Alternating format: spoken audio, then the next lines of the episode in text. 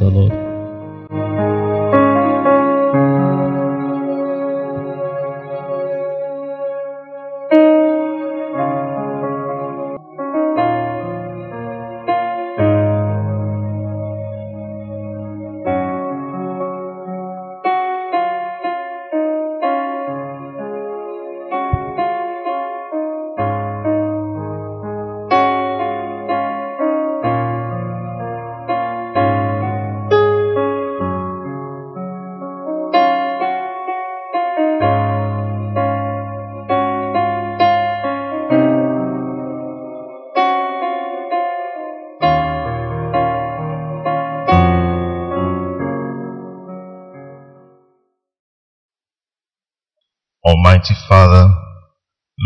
Mercy on this your family, for which our Lord Jesus Christ was content to be betrayed and given up into the hands of wicked men and to suffer death upon the cross, who is alive and glorified with you and the Holy Spirit, one God, now and forever. Merciful God, who made all men and hate nothing that you have made, you desire not the death of a sinner, but rather that he should be converted and live. Have mercy upon your ancient people, the Jews, and upon all who have not known you or who deny the faith of Christ crucified, particularly in these days that hordes are dying of COVID.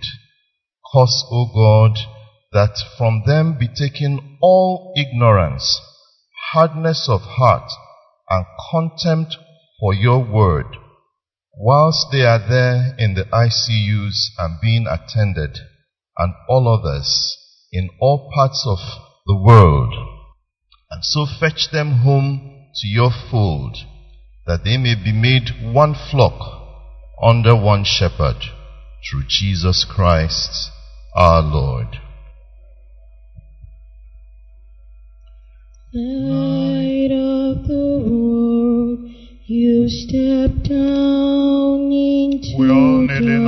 darkness. You may kneel or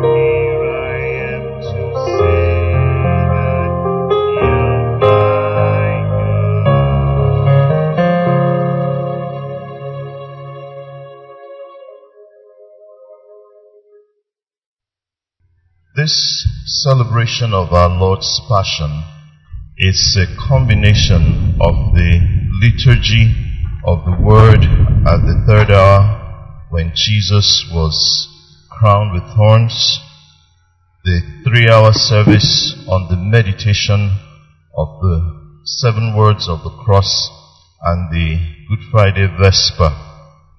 It is fitting that we meditate on that one perfect sacrifice that satisfies the heart of God at all times, for all times, for the sins of mankind.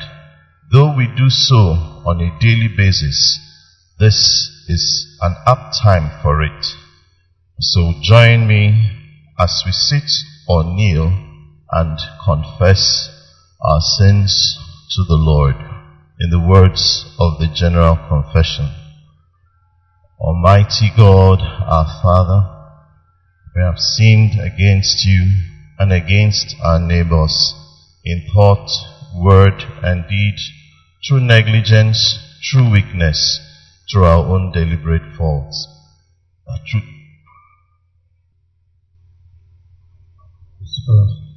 grant that we may newness of life, to the glory of. Almighty God, who forgives all that truly repent, have mercy upon us, pardon and deliver us from all our sins, confirm and strengthen us in all goodness, and keep us in life eternal. Through Jesus Christ our Lord. The hymn, ancient and modern, 107.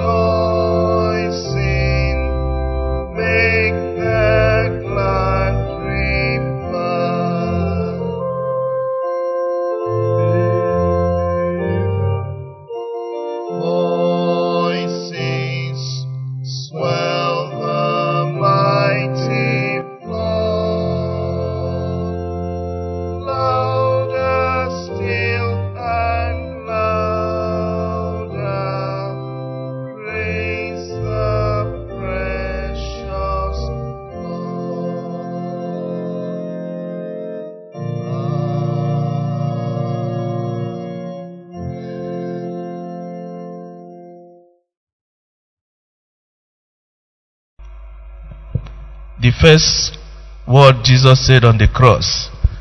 Luke chapter 23, reading from verse 33 to 34.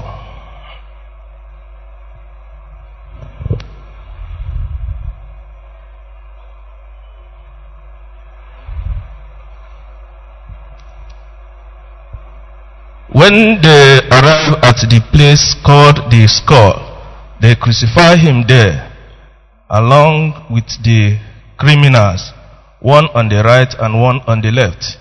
Then Jesus said, Father, forgive them because they do not know what they are doing. And they divided his cloth and cast lots and cast lots. Father, sanctify us with your word because your word is truth.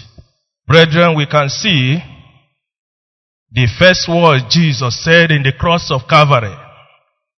Jesus find out that these people doesn't know what they are doing because the God of darkness was controlling their mind.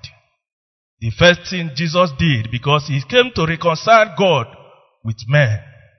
And Jesus didn't come maybe to retaliate, but to reconcile God with men. And Jesus asked for forgiveness for those who are persecuting him, even at the point of death. Jesus knew that they do not know what they are doing because they didn't know the truth. Jesus knew that for him to complete his message of reconciliation, he has to do what he uh, is doing. Praise the Lord. And I know that Jesus, even what they are saying, they confess that what they are doing can be in their head, in their children's head, and their children's children's head. And Jesus knew they didn't know what they are doing. They didn't know the truth. They didn't know the light. The will of God for our lives is to forgive our brethren, to forgive our neighbors, to forgive one another as a Christian. And we can do what Jesus did as Stephen did on his own. Remember, it is the same Jewish people who we are saying on Sunday, blessed is the man who comes in the name of the Lord, are today saying, crucify him, crucify him. That is to show they didn't understand what they are doing. And because Jesus knew in his mind that he- this is the people he came to save, and he must do all the necessary thing to save them. Praise the Lord. Jesus said to his follow, to- Jesus said, they who follow me shall not walk in darkness. My brothers and sisters, we need to forgive one another and forgive our enemies their trespasses as God forgive our trespasses. I pray that the grace of God will, will touch them and pray that they will come to light and understand the truth. May God give us the grace to bear with our persecutors and show them the way of the light as believers. In Jesus' name I pray.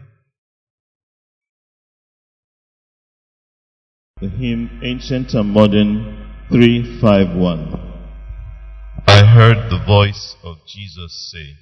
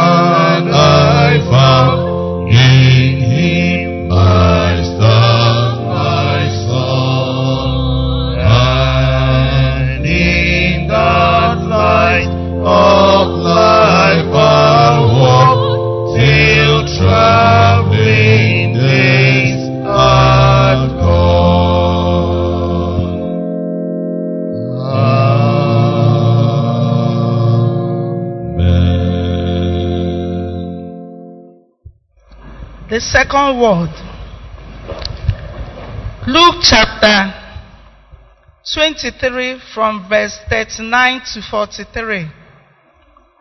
And one of the criminals which were hanged railed on him, saying, If thou be Christ, save thyself and us.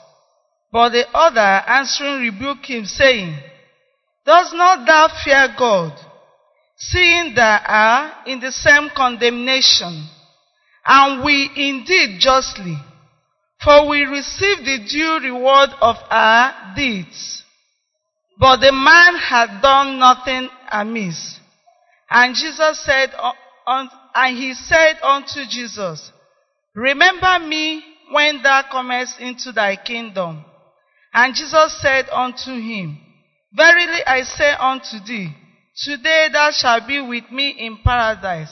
The second word of Jesus on the cross of Calvary is, Today, verily I say unto you, thou shalt be with me in paradise. Praise the Lord. Now, in life, brethren, everyone has the same opportunity. We all have equal opportunity of repenting. But we have scoffers, we have mockers, we have so many people with so many kinds of various sins. Now, you hear the word of God in the churches, you hear it in the marketplaces, in the television, everywhere. Now, you are given the same opportunity like we have found in these two robbers. Two of them were hanged on the cross of on the cross. And they were mocking. One of them was mocking. If you say you are the son of God, save yourself and also save us. But the other one said, no, we did not do, this man did not do anything wrong. And he now said, remember me in your kingdom. Remember me when you come to your kingdom. Praise the Lord. Remember this first one that mocked Jesus did not take the opportunity. Like we all have equal opportunities. We have our co-workers can be our colleagues, our parents at home, your associates, your friends. Who do you mock Jesus with? But remember that it's a personal thing. It's an individual thing. See, the second one took the opportunity that was given and said, Lord, remember me. Not minding that he has been in that business of robbing for long. What is that sin that has kept you for long? Jesus is even ready to hear you. See, he developed that relationship and he asked God for, uh, he had Jesus for forgiveness by developing that relationship, talking to him. Praise the Lord. Now, what does repentance mean? Repentance means humbling yourself to God, taking responsibility of what you have done wrong, and taking a step to get out of it. Not even, I know I have done this thing, but what have you done? Every day the message goes forth in the churches, everywhere, even morning cry. Have you made up your mind to give your life to Jesus? And Jesus being a compassionate God, Jesus, he did not even say, hey, this man has been in this business for long. Maybe your sin, you have been sinning. You have not been taking anything. You have been taking the word of God for granted. But this is an opportunity for you today. And Jesus being so compassionate, he did not just have pity on him. Like our earthly fathers and mothers, we can have pity on people and say, hey, yeah, but Jesus, because compassion goes with action. He said today, he gave him assurance of salvation. Today, you are going to be with me in paradise. Praise the Lord. Now, maybe at a point in time you had this relationship with God, but you have lost it. How is your prayer life? Is prayer now a duty or a delight? How do you talk to God? How do you talk to this Jesus? Is it just you speak and you just go like that? You don't know that it's a direct access, that when you talk to Him, He will talk to you back. God is calling us back to our first love. Remember this thief on the cross. just at the point of eternity, he gave his life to Christ. And all the sins he has been doing, he's a notorious thief for him to have died on that cross. But Jesus just forgave. When once you give your life to Christ, you confess your sins to God, he will remember your sins no more. Praise the Lord. Now, how much word of God do you have in your life? How much word of God? Can you stand? The, the book of Joshua 1 8 say, This book of the law sh- should not depart from your heart. You meditate therein. And Second Timothy also said, Study to show yourself approved. How much word of God do you have? That is how to develop this relationship. Without the relationship with the Lord Jesus, you cannot make heaven. Praise the Lord. And finally, how is our evangelism life? How do you tell people about, like today is Good Friday. It's a good opportunity to reach out to souls. That this Jesus they have been hearing about, he died on the cross of Calvary. Pilate washed his hands and said he found no fault in this man. Jews, they say crucify him, but he went on a journey to the cross of Calvary just because of you and me. Tell people about Jesus today. Let us pray.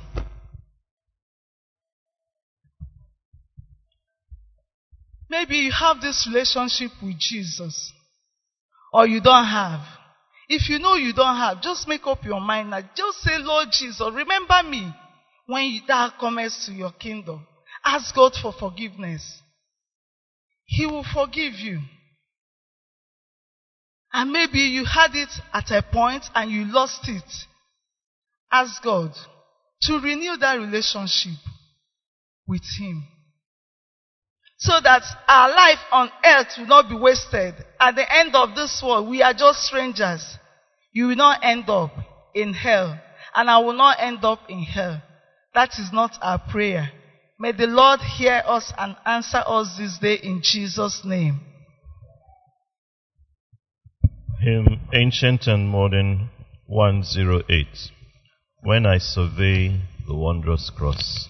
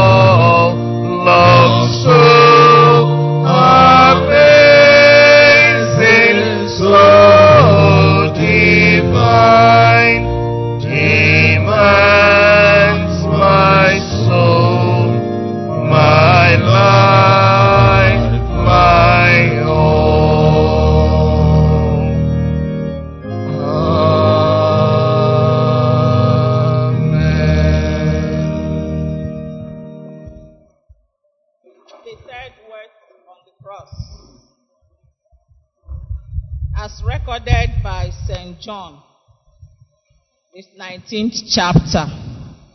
We will read from verse 26 to 27. John 19 and from 26 to 27. When Jesus therefore saw his mother and the disciple whom he loved standing by, he said to his mother, Woman, behold your son. Then he said to the disciple, Behold your mother. And from that hour, that disciple took her into his home. Praise the Lord. We know during Christ's ministry uh, here on earth, it was marked with signs and wonders and miracles. That was the good old days. And many disciples readily followed him. But in Matthew 9, 12, 46 to 50, Christ declared that he saw as mother, brother, or brethren those who belonged to God, followed him, and did his will, and also had fellowship with Christ, rather than those who had claim to him through blood relationship, but they did not belong to God. They did not follow him, nor did they do his will. In John 16:32, Christ predicted that in his time of need and agony, he will be abandoned and left alone by these same disciples and brethren. We then ask ourselves, have we uh, in any way abandoned Christ when he needed us most? In speaking the truth, in showing love, in actually being shaped, uh, patient with one another, and rendering help when need arises. In John 19, 26 to 27, Christ saw his prediction came true. It came true because he was abandoned by these same disciples, by his brother, that's the sibling, and the brethren. And while he was there hanging on the cross in agony of death, he only saw his mother and the beloved disciple John standing firm beside him. What are we observing from this? While in the agony of the cross, as we read, we saw that Christ was also concerned for his brother, mother's welfare and also for his trusted friend, John. He was concerned for their welfare. This demonstrates that it's very important that we should value our families. He also entrusted the welfare of his mother to his trusted friend, not to his blood brothers we saw. One would have expected that he had siblings, that they should take care of their mother.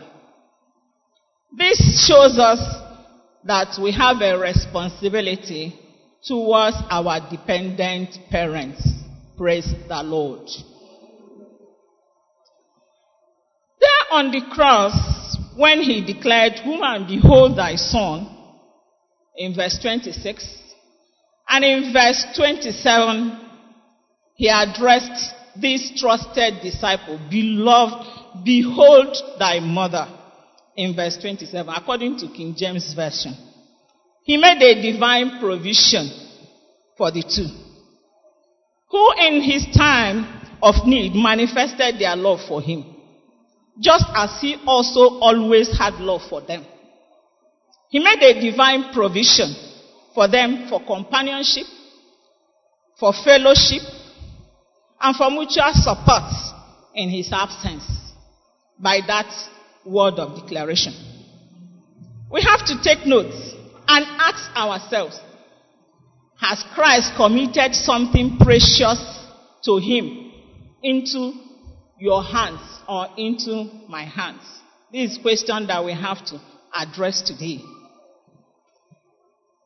Are we Christ's trusted, trusted friend? Another question. Are you like John or are you like his mother?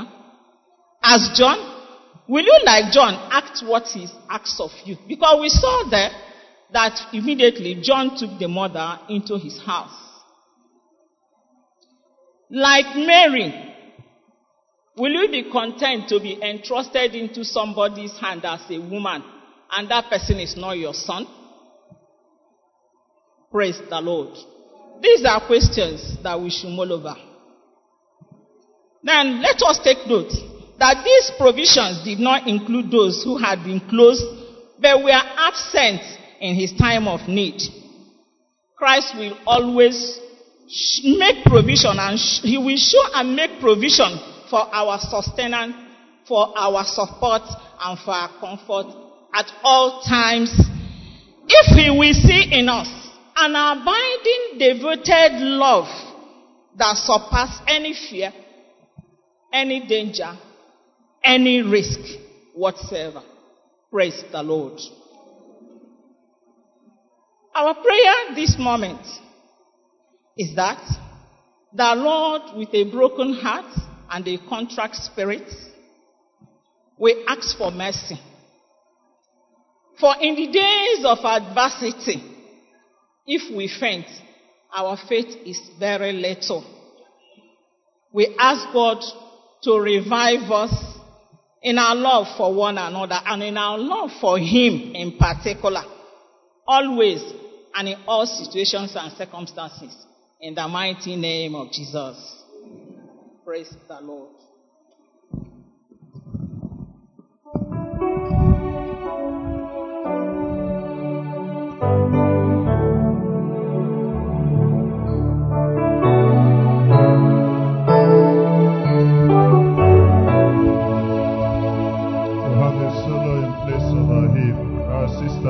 Sister Marike All of us, like sheep, have gone astray.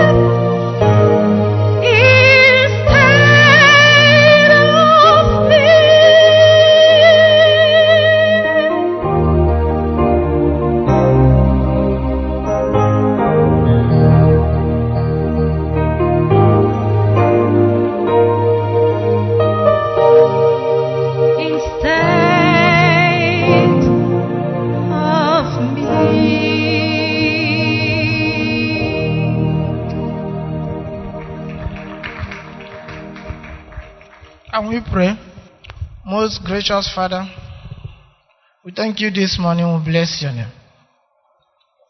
We ask you that you reveal the depth of your love to us this morning in the mighty name of Jesus.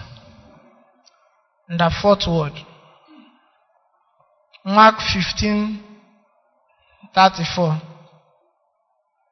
Mark 15 34. I read. And at the ninth hour, Jesus cried out with a loud voice, saying, Eloi, Eloi, lama sabachthani, which is translated, My God, my God, why have you forsaken me? Jesus was not just talking to people around him, he was actually crying. Bible says it was a loud cry. No mortal mind can fathom the intense bitter anguish and pain Jesus was feeling. The fullness of God's wrath on him at that moment. And of course, with all the relationship he shared with his father, God, God did not hide it. Several times, uh, God says, This one is my beloved son. I love him. Everything about him pleases me. And Jesus was boasting about it too. Several times Jesus would say, Ah, I am my father. We are one. Several times. In Luke 10 22, he said, It's only the father that knows the son, and it's only the son that knows the father. That was an internal relationship. So now, why would a loving father forsake his only beloved son? That was a big question. Of course, Jesus knew firsthand what it means to be abandoned by God. It is a terrible thing for God to abandon somebody. He was there with God when God abandoned the people of Israel several times. So there was one time God abandoned them. They were going to, they fought against Philistines, their constant enemy. The Philistines defeated them. They went back during the time of Eli, even carried the ark of, ark of God that represented God. In short, the enemies were even so frightened, thinking that the, the Israelites will defeat them, without knowing that God had abandoned them. We know the result, the end point. Jesus was there when God abandoned Eli and his family. Jesus was there when God abandoned Samson. So, the list is endless. It is a terrible thing for God to abandon somebody. Perhaps that was the, the dreaded moment Jesus was, that Jesus had to pray, Father, is there no alternative?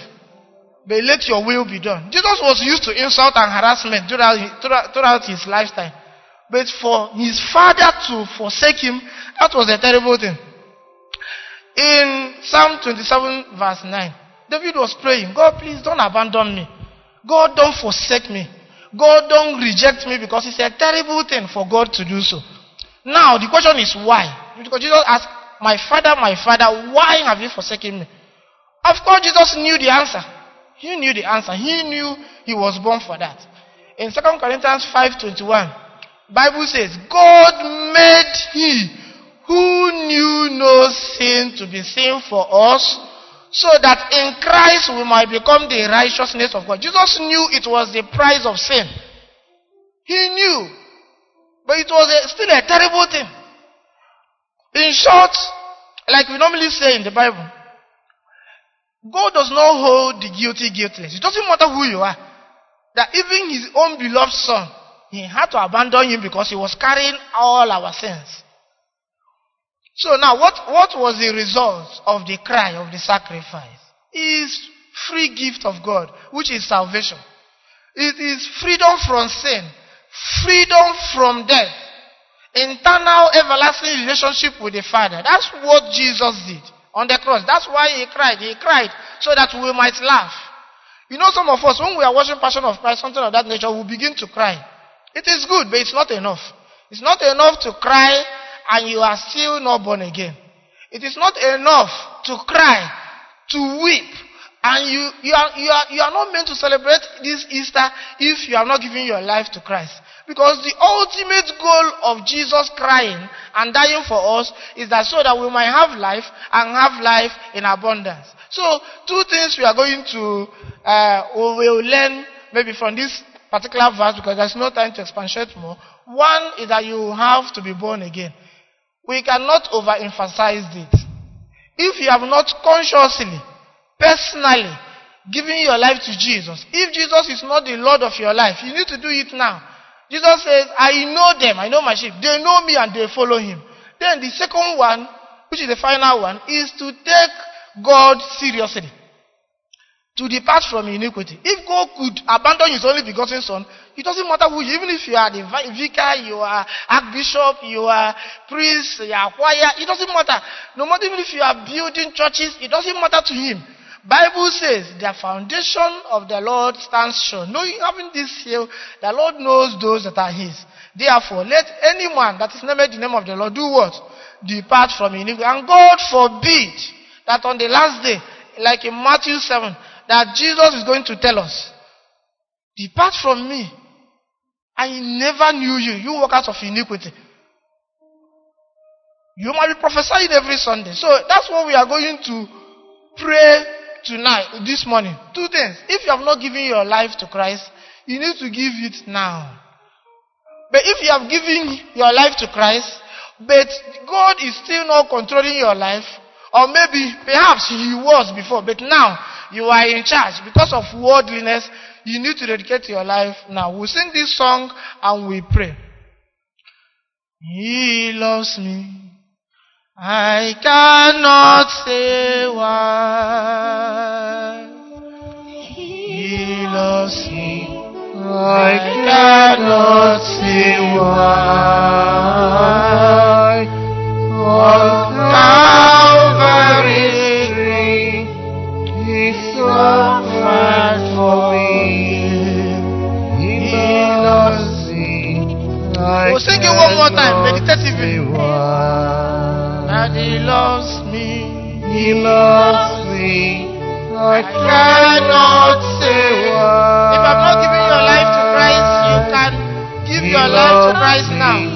I cannot Bible say says, for those that believed in Him, He gave the power to become the sons of God. If you know, perhaps if He comes now, you might not make it. He loves me. I cannot say why. Can we begin to pray? Can we begin to pray? Bible says our salvation is nearer than when we first believed. That was then. Now it is even far, far nearer. I can begin to tell us a lot of signs out of, of end time that is happening now. But can we pray? If you have not given your life to Christ, can you give your life to Christ now? Can you ask God to come into your life? Ask Jesus. Appreciate that gift, free gift of salvation. Tell him, Jesus, thank you. He cried so that we might rejoice. This is not the time of crying. This is the time of rejoicing in the Lord.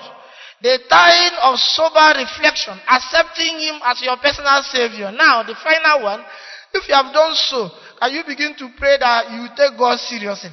That we take God seriously and take our life less seriously.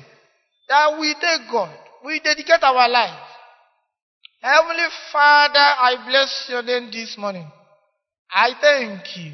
As many as have called upon your name this morning, Father, they are saved. Father, I pray that those people that have given their lives to you, you will no wise cast out. You will not allow the enemy to snatch them away from your hand. In the mighty name of Jesus, we have prayed. Hymn Ancient and Modern 184. Dear Lord and Father of mankind.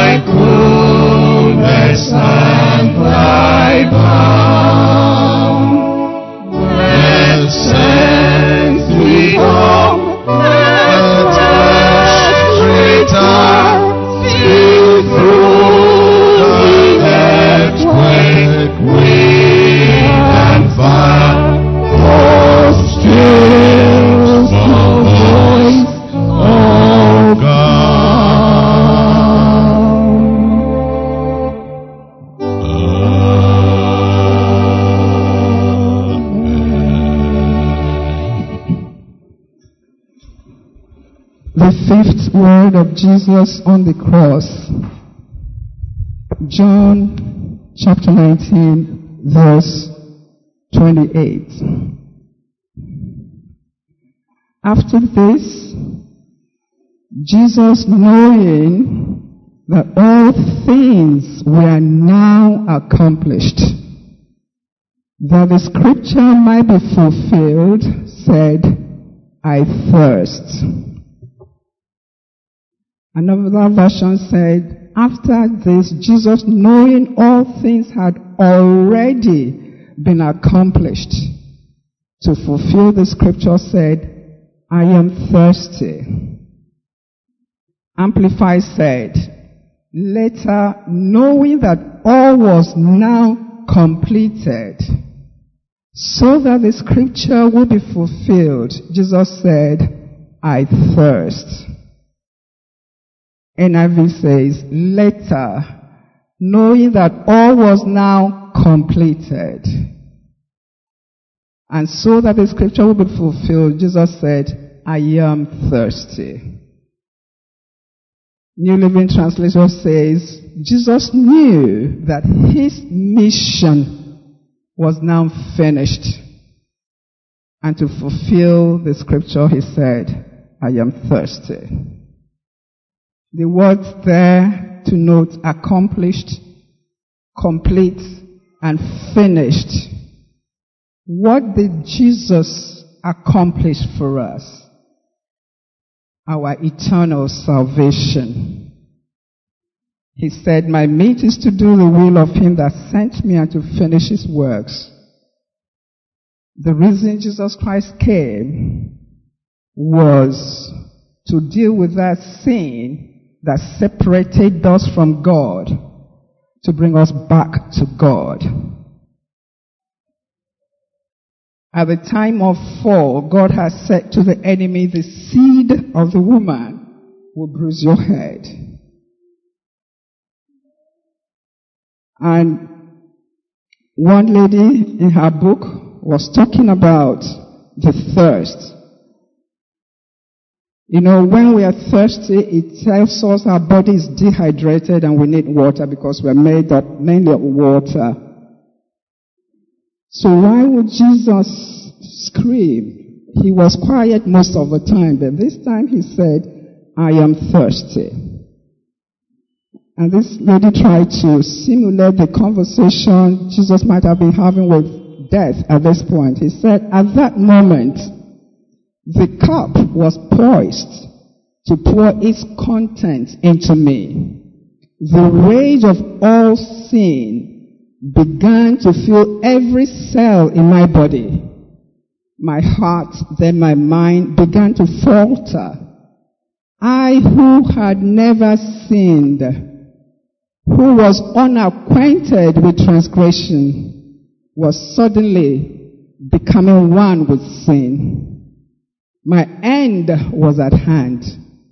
I had not only taken sin into me, I was becoming its incarnation. I knew my life could not long endure. When I cried out in my delusion, death knew this was his moment. Death then bellowed with fiendish glee and plunged towards me. My body and soul were ablaze with what was now permeating my all. With a body on fire, I heard my cry out. I heard myself cry out. I thirst. One um, Van Kemp said, apart from the fact that Jesus' body was screaming out for fluids, we know he lost a lot of blood with all the sufferings. His thirst also reminds us of his word that he hungered to do the will of the Father. Jesus drinks the cup filled with sin to the last drop. That is why he who himself is the living water must suffer thirst. So we see the thirst of Jesus as a result of dehydration and the sins of the whole world that he took. the fire from that sin dehydrated him, even spiritually. So that his thirst was from dehydration and from the fire from being made sin. And thirst is a human response, telling us that Jesus went through this in humanity. Amen? He died as a human being to save man. Man sinned, man had to restore man in holiness. So what is our charge? Christ also suffered, leaving us an example. He left us an example as man. He said to Philip, Hast thou seen me? And yet you want to see the Father. He that has seen me has seen the Father. And as the Father sent Jesus, so Jesus has sent us. Do people see Jesus in us? And Jesus said in John 14, Verily, verily, I say unto you, he that believeth on me, the works that I do shall he also do, and greater works. Do we do the works that he did, not to talk of greater works? He showed us the example. His total submission.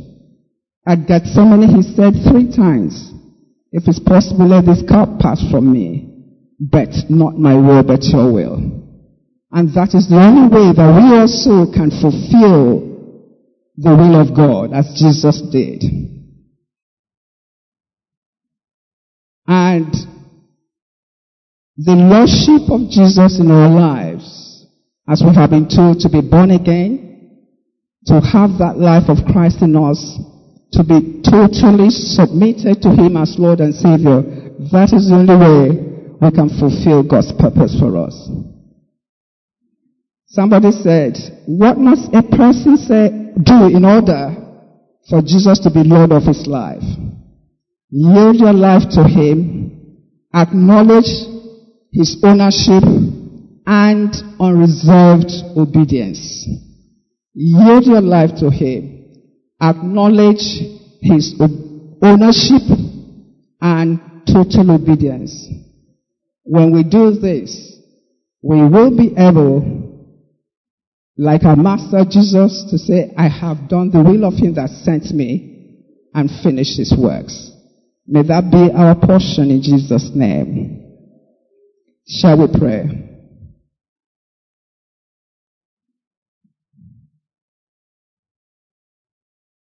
Idika Jesus.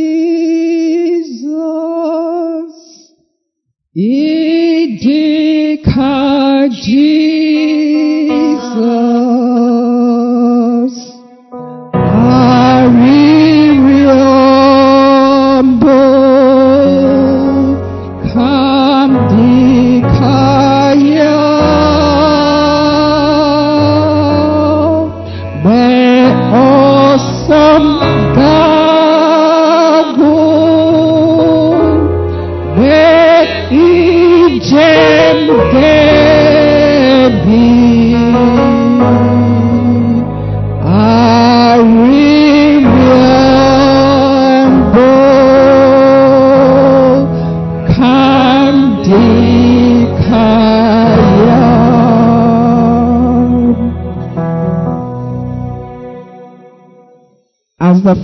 Has sent me, so have I sent you. If you see me, you have seen the Father.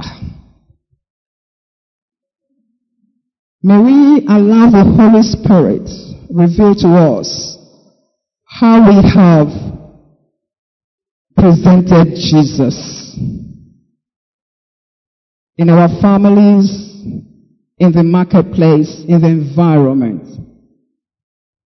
Have the people seen Jesus in us such that they would desire to know Him? Does our life attract people to Jesus or does our lives repel Jesus to people? Shall we pray?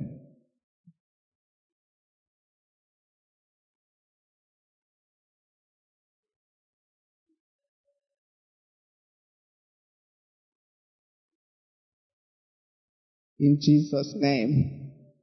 In the name of Jesus. We're told that the key is to really understand the meaning of Jesus is Lord over my life. Is it just words to us or do we know the implication? Are we committed to that truth? Because the word of God cannot be broken. If you believe in your heart that Jesus is Lord, if you confess with your mouth that Jesus is Lord and believe in your heart that God raised him from the dead, you will be saved. Jesus has paid such a price and has gotten our eternal salvation. The only way we can appropriate it is to have Him Lord in our lives. To yield to Him, to acknowledge His ownership of us. He that owns us determines what we do, how we do it. Our lives are based on His command. And so we must obey Him. Just ask the Holy Spirit to help you to yield totally to the Lordship of our Lord Jesus. That we will acknowledge Him as owning us. He owns us.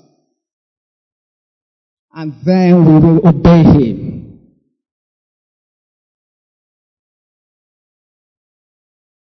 In the name of Jesus. In Jesus' name. And so our Father and our God, we just thank you for Jesus has paid in full and has given us the Holy Spirit to help us. That all that you have saved us from, saved us for,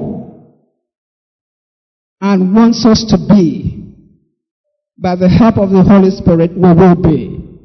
All to your glory, Lord, in the name of the Lord Jesus. We are still praying. Anụrụ m n'ine mema anụrụ m n'ine aza ekpere m wee bịa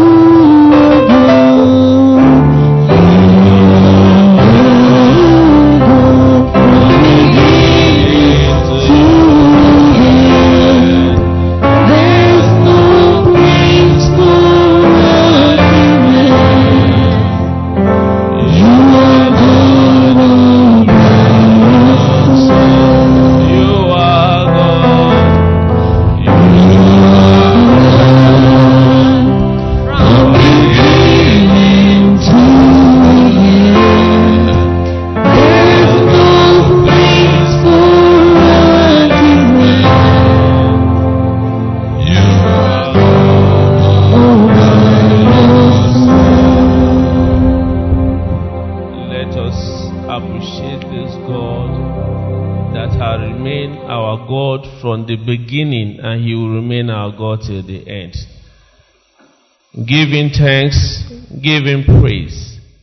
He is worthy of our praise. Thank this Lord. We should not get tired of thanking Him and praising His holy name because He has never gotten tired of loving us. He has never gotten tired of caring for us. He has never gotten tired of protecting us. He has never gotten tired of being our Father, being our God, being our Lord. He deserves our worship. The Bible said that even if we cannot worship Him, that He will make stones to worship Him. Thank God that you are alive today to enjoy in this privilege of worship. Worship God. Tell Him, Father, thank you. Thank you for life. Thank you because when others are saying casting down, we are saying lifting up. Thank Him for the health you are enjoying. Thank Him for the most basic thing, the gift of family life. Thank this God that you woke up this morning and you went and urinate, urinated. Thank this God for the night. It's not everybody that went to sleep here last night that is awake today. He deserves our thanks. Thank Him and tell Him, Father, thank you. Tell Him, Father, thank you. You deserve our worship. I cannot thank you enough. Even all our body is made up of mouth. We cannot thank Him enough.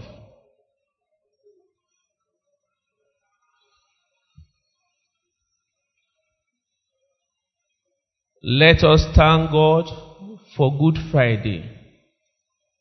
The work of salvation done on Good Friday. The burden of sin borne by our Lord Jesus Christ for our redemption. The precious blood that is without blemish that was shed that we are a people that have a future. That we now a people that have a promise that we now a people that are looking onto a kingdom where the architect is not man but God himself. Let us thank God for Good Friday. Let us thank him for the word that has gotten to us. Let us thank him that his son he did not spare for us. Let us give him praise. Let us give him all the honor and adoration.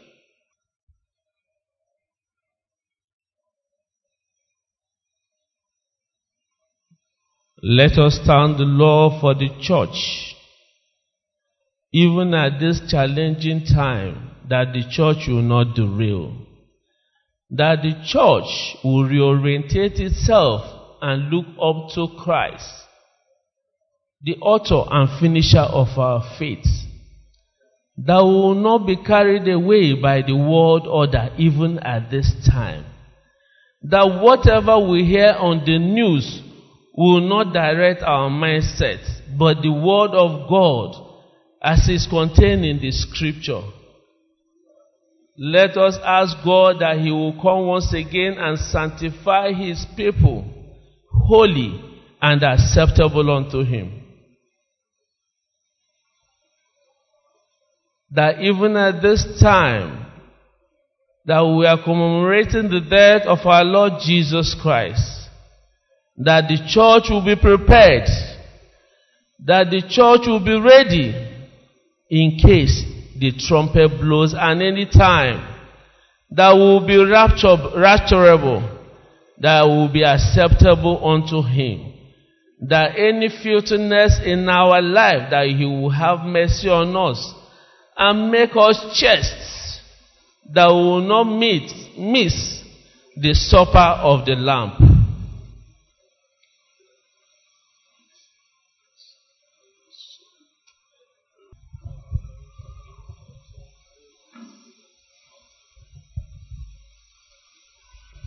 Concerning the plague of this time. I want us to look into our Bible, Numbers chapter 16, verse 46. Numbers 16, 46. And I read, And Moses said unto Aaron, Take a censer and put fire therein from off the altar and put on incense. And go quickly into the congregation. Make an atonement for them, for there is wrath gone out from the Lord. The plague is begun. And Aaron took as Moses commanded and ran into the midst of the congregation. And behold, the plague was begun among the people. And he put on incense and made an atonement for the people. And he stood before the, between the dead and the living, and the plague was stayed. And now they that died in the plague were 14,700 14, beside them that died after the matter of Korah. And Aaron returned unto Moses, unto the door of the tabernacle of the congregation, and the plague was stayed. Brethren, as priests unto the Lord, these prayer points at this moment fall unto us. That we as a family, as royal priesthood, that will raise our voice that this plague of coronavirus that is ravaging the whole world at this moment, that it will stay. We will ask the Lord, whose mercy endureth forever, that he will stay this plague because of his people, because of his chosen people, peculiar people, royal priesthood unto him, that this plague will stay. Let us stand in between the gap, just as Aaron stood in between the congregation and ask that this plague will stay. As a church, let us ask God that this plague will stay, that death will abate in the land. Whatever that is the cause of this plague, is it wrath from God? Is it signs of the end time? But the Lord has given us power to ask. And when we ask in faith, it will be done unto us. Because of his chosen priest, he can stay this plague and he will stay this plague in Jesus' name.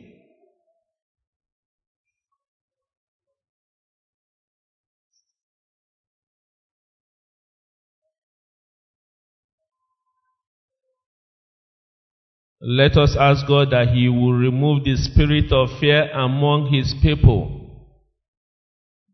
But He will increase the spirit of faith among His people. Fear and faith, they can never go together, and they don't go together. Fear negates the power of our God who is almighty, with whom nothing is impossible. He said, that if our faith is as little as mustard seed, ask the Lord to increase your faith even at this moment. Ask the Lord that you that, that you relating with Him at the level of spirituality, at the level of holiness, at the level of purity, so that our prayer will not be an abomination unto Him.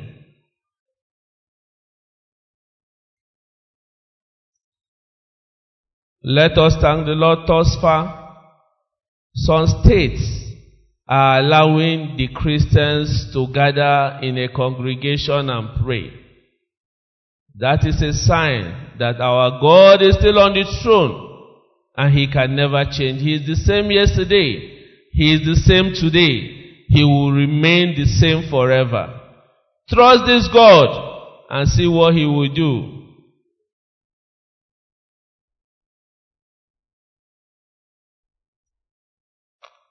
Holy Ghost, do it again. Do it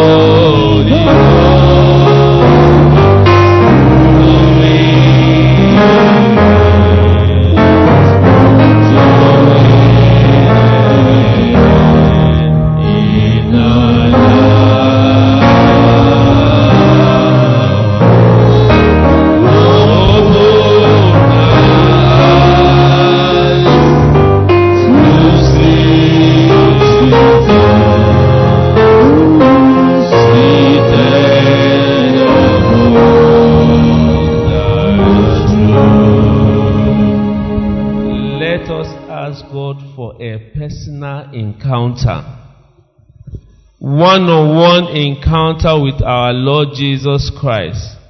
That the Lord will open our eyes and we will see the person of Jesus Christ. The Holy Ghost will hold us and possess us so that we can see His abilities, what He has done for us. That we will have that touch that our life will not remain the same again. That will be not taking cognizance of what is happening around us. Because when we see Jesus, our eyes, our heart, our mind, our strength will be focused on Him. Let us ask God even at this time of sober reflection for this special touch. For the infilling of the Holy Spirit that will behold the might of the Lord.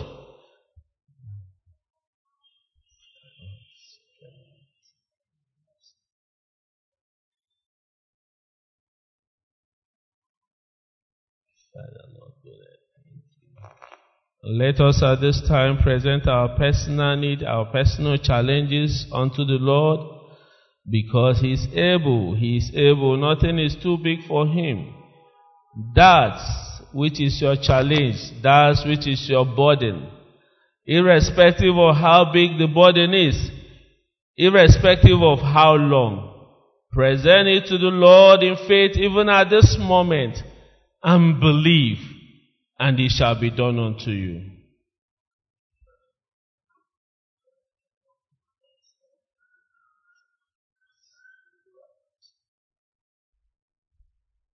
Round up your personal prayers.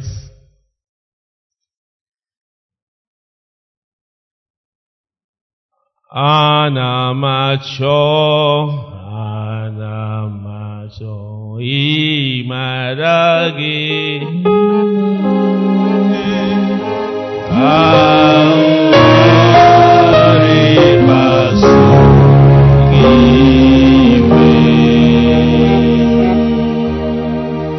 In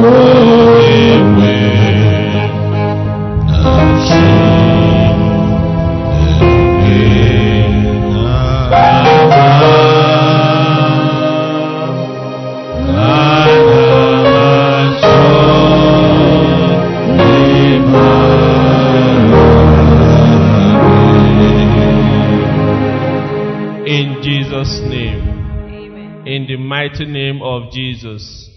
Father, Lord God, we give you praise, we give you thanks, we give you all adoration because it belongs to you.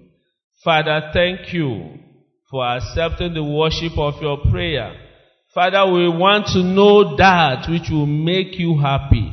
We want to know that that will make you, make us an acceptable unto you.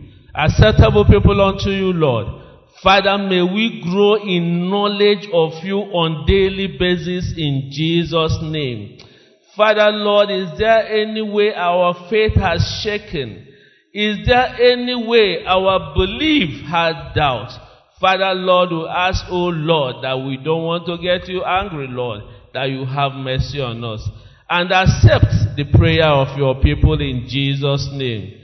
Father, Lord, all the prayer point hereby presented, so it is unto you. And we say amen, because your word is yea and amen. We'll give you all the praise, we'll give you all the honor, for in Jesus' mighty name we pray. Whilst, whilst we're still seated, hymn ancient and modern 106.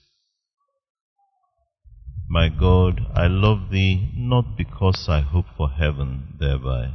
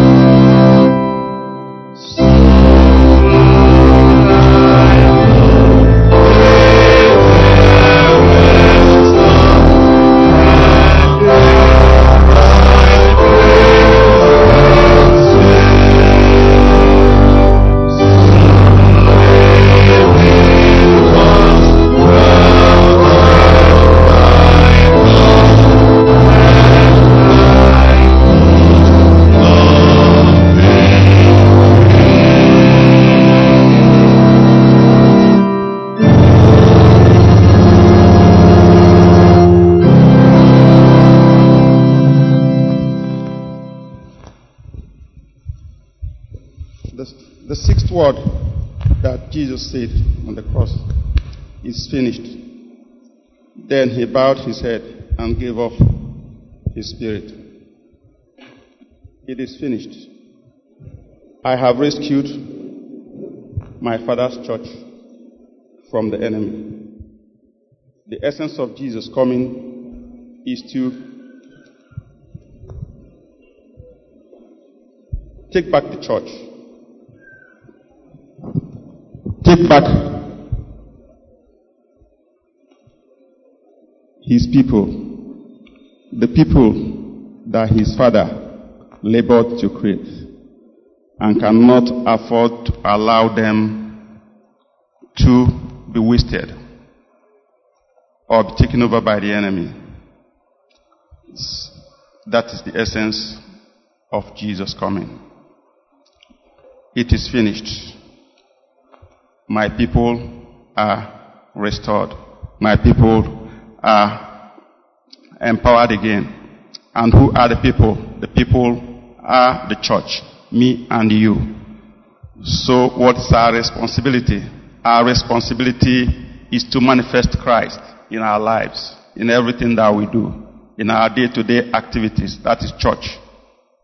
Apart from that, there is every other thing is um, just um, I want to believe is lip service. How do you relate with people in church and outside church? Today we have seen the challenges of the world. Today we have seen that the technologies have failed. Today we have seen that even the medical science is not helping, it's not doing anything. I have had cause to see a submarine emerge from the sea. And I wondered how man created that thing. Today, all of that cannot help man. All the sciences that we know today can all help us. That is to show that Jesus Christ is calling all to repentance. Jesus Christ is saying, I am God, and there is no things, there is no two other ways. There is none that can be compared with me. That is why the world today is struggling for just one virus. One virus. They have done everything that is possible man, that is possible for man to do. I have seen the Antonov, the aircraft that carries virtually everything carryable in this world. Drop the anti-aircraft missiles and set them for launching. But today, the whole world cannot do anything. So what are we saying? Jesus Christ is still Lord and He's still in charge. And then, we all need to return to Christ. We all need to show forth Christ in everything that we do. And stop playing church. That's my belief. We need to manifest Christ in everything that we do, in all walks of our lives. If you are a businessman, if you are um, a teacher, if you are a doctor, let what you do manifest Christ. That's the only way. And I believe that Christ is still in charge of this world. And there is no king, two kings in one kingdom. So if Christ is still the king in this world, then the Antichrist cannot manifest now. So, what we need to do is to take up the mantle. What we need to do is take up the job as Christians and do the job that Christ has sent us here to do. And when we have done that, I am sure that when Christ is ready to take his people, that's the only way. And Christ's people and God's children cannot see the Antichrist manifest. So what do we do? Let us return to our first love. Let us return to Christ in honesty and in sincerity. Growing up, there is this song that we sing at uh, children's church. Ọ na-abịa n'ebube, Jizọs na-abịa n'ebube, sọsọ anya dị nsọ ga-ahụ ya o ma ọ na-abịa n'ebube. Ọ na-abịa n'ebube. Ọ na-abịa n'ebube. Ụmụ Chukwu ga-aṅụrị o ọ na-abịa n'ebube. Ọ na-abịa n'ebube. Jizọs na-abịa n'ebube. Sọsọ anya nke dị nsọ ga-ahụ ya ma ọ na-abịa n'ebube ọ na-abịa n'ebube ụmụ Chukwu ga-aṅụrị ọ na-abịa So brethren, let us pray.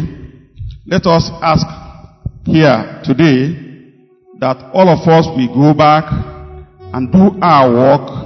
What the anti, what the coronavirus has done, I want to believe, is to restore the church in full.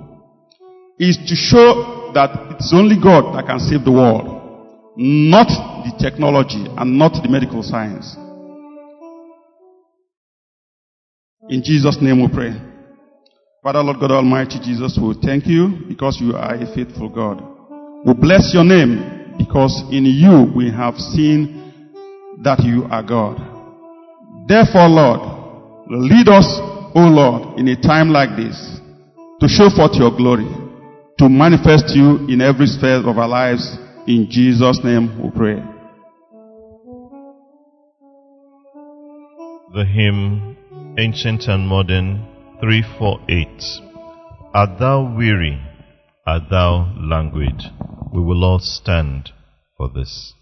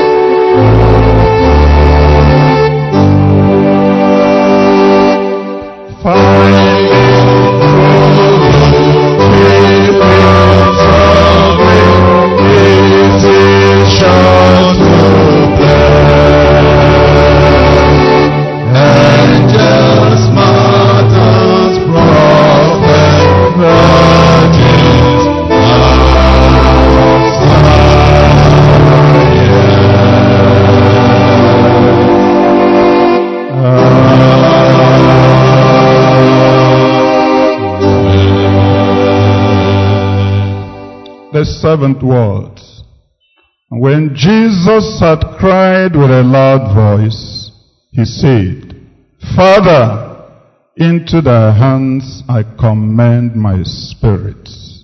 And having said thus, he gave up the ghosts.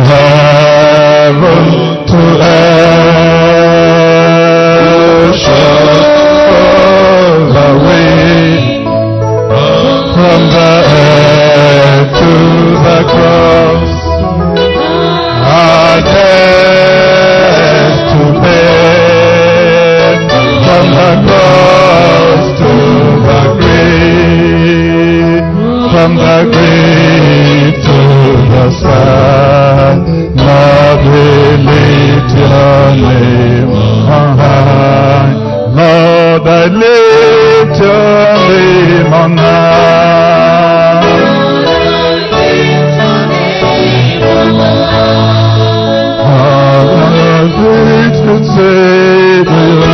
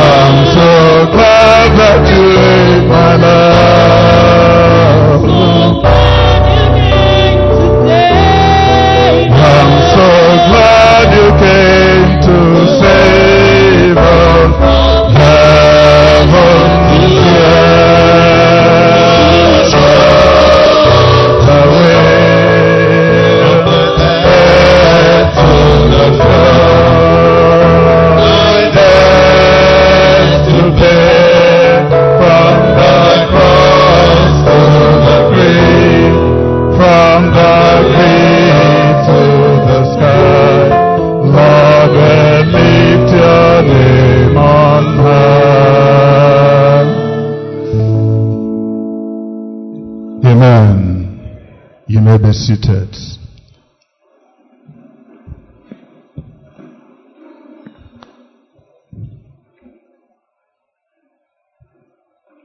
And it was about the sixth hour. I'm reading now Luke 23, verse 44. The Gospel according to St. Luke chapter 23, verse 44. And it was about the sixth hour, and there was a darkness over all the earth until the ninth hour. The sun was darkened, and the veil of the temple was rent in the midst. When Jesus had cried with a loud voice, he said, Father, into your hands I commend my spirit. And having said thus, he gave up the ghosts. He yielded his ghosts. He willingly surrendered himself. He put his life down. A willful, deliberate decision and action for a purpose, which we have read in the various words. When he had seen that the reason why he came was accomplished, he said at first, he said it is finished. The things concerning me have an end. And that's what our Lord Jesus Christ had demonstrated as he who came to save us, to pay our debts, to reconcile us back to God. And even at the point of greatest provocation and aggravation, he could still pray for the same reason, Father, forgive them, for they do not know what they are doing. And that is this rosary of Good Friday. A Friday that was ordinarily supposed to be termed Bad Friday. A Friday that was ordinarily supposed to have been called Black Friday. You know, everything down and out is usually black. And a Friday that was ordinarily supposed to have been called Dark Friday. Because darkness prevailed in the noonday. That's what we read here. At the sixth hour, sixth hour was 12 noon of their time, Jewish time. They had two time grades. Time grade for the day, time grade for the watches of the night. And so the sixth hour of the watch of the day was 12 noon. And for three complete hours in the whole earth, not Israel alone, not Jerusalem alone, not any other circumscribed place in the Middle East. In the whole earth, there was darkness. Why? Because the Prince of Peace, he who embodied light, was going. And because he carried the light of the world, and it was the time that all things why he came was accomplished, and was finished. The light was being extinguished, albeit for a moment. Symbolically, he represented to the whole humanity the things that are being done here are not being done in darkness, not in one corner of Jerusalem, not at Golgotha. The whole world was involved. That if any, perhaps, in Ethiopia then, in Cyrene then, in Libya, and I'm sure Africa, you and I, our forefathers had existed by then, great, great, great, great, great grandfathers. If they didn't know what was happening in Jerusalem, they will recall that for three good hours during the day, not even an eclipse. We have never had a total eclipse. Total eclipse. Even when you had some partial eclipses, that's the moon covering the sun, and I doubt if any of the younger ones had seen one. It hasn't been one in a long time. I saw one, and some of us, maybe in our primary or secondary school days, 15, 20 years ago, so to say, or more, as it were. Even then, it didn't usually last more than 30 minutes. This was three good hours. And everyone had to know He who came for a purpose. He who was the light of God. And in him was life. And anyone who did not have him did not have the light. But darkness pervaded his life. The embodiment of light was on the way out. Temporarily to prove a point and to show men who was truly the Son of God. That's what we read here. And the Bible said by the time these were happening, even the centurion who had no business with God, who had no business worshiping God, and all who were there, verse 47, when the centurion saw what was done, he glorified God. That was the point. Everyone now had to divert their attention to God, saying, certainly this was a righteous man. Other translations would even say, this certainly was the son of God. They had to make that verdict. And everybody has to make that verdict. While we are still here in mortal earth. If you don't make that verdict, everyone will make that verdict. Perhaps many when it is already too late. When they have closed their eyelids in death. And when it is no longer possible to repent. Even the devil who has opportunity to repent has been barred. Because there is a time and a season for everything. And for this time and season Jesus came. That he may pay our debts. Reconcile us back to God. If you read Genesis 1, 1, he said in the beginning, God. And there was darkness all over the earth. And the whole earth was in chaos. No order. Nothing was known to another.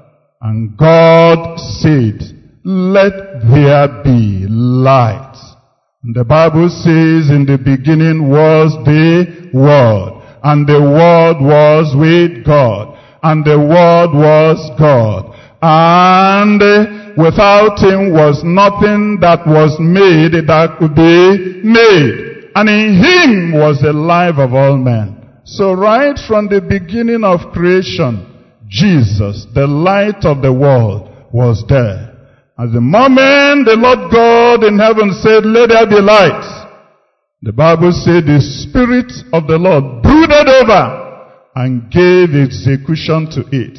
And friends, at the time when Jesus said it's finished, symbolically, light was going, darkness had come, and then the veil of the temple was torn from top to bottom, not bottom to top. If it was bottom to top, usually the gainsayers, because they are there, will say, look, the disciples went somewhere in the night, and because they knew what he had said, and they had been in collision, they just made sure that they put some scissors that would sear it up.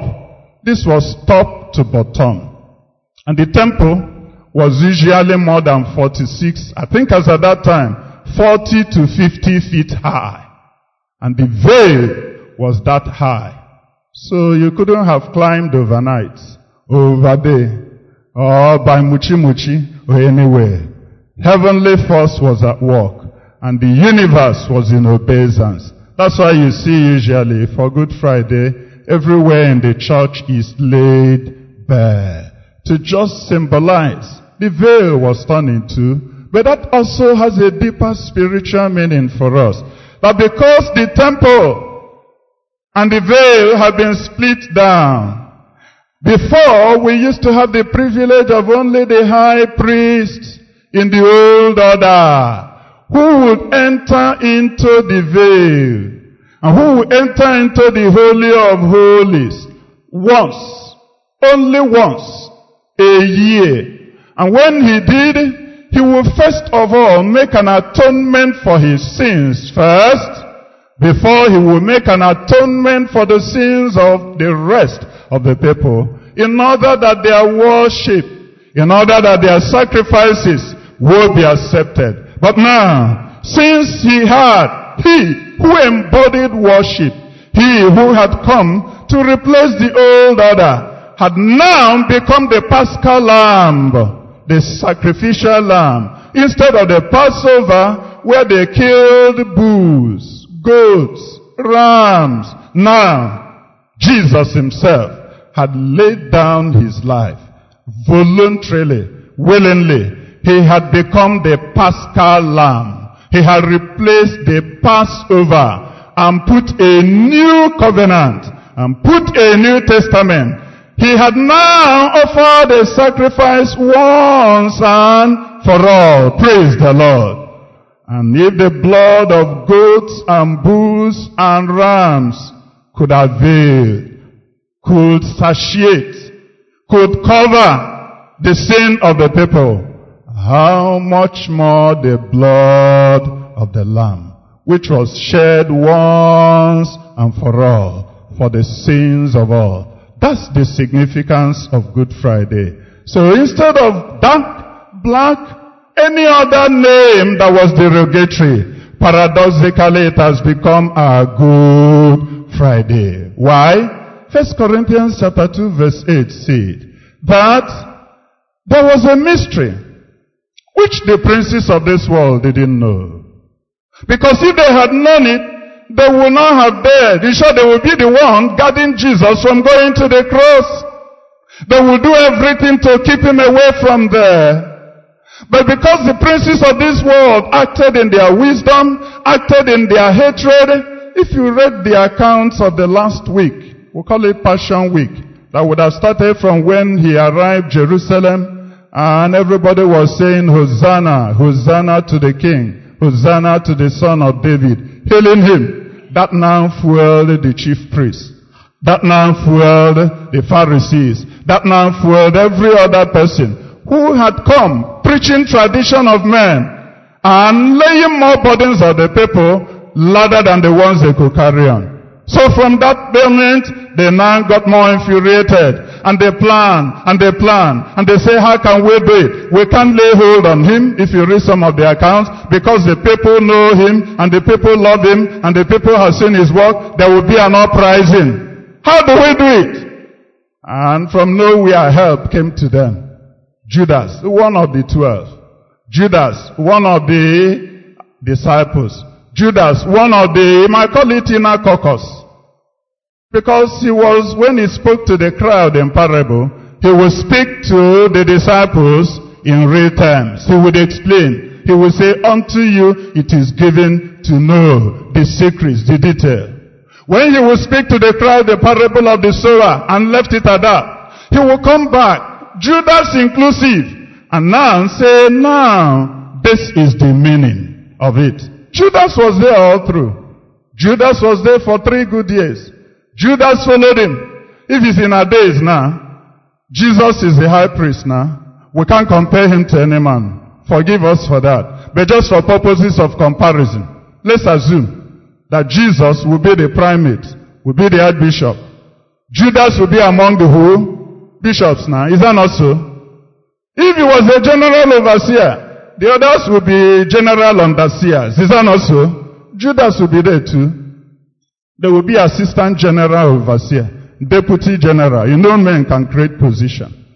If people were pointing to men and women who were good, holy, righteous, who were the ndejieme, ndejieje, they will point to who? Judas. To capital. Who was holding the bag? Who kept the money? Is it anybody that you just made the treasurer anyhow? Usually, for some of you and many of us who belong to our town union meetings, who did they usually make the financial secretary or treasurer? You. Many of us here are that. Why? Ha sị na ome eme gịnị? Abata ya. So imagine Judas, the treasurer. In England now, just like one of us or some of us had alluded, COVID-19 has humbled leaders and those who need to learn from this pestilence of the now would learn and perchance and by God they will also be driven unto him in a newness of life in salvation in the name of Jesus. They will proclaim that we have had no help from elsewhere. We have sought for it everywhere there is none. That's what the president of Liberia Those of you who have been on the Facebook, on the WhatsApp, and some who have been at home and have not had the courage to come out, I'm not sure they didn't have the courage to come out because the government said so. The government never really said so.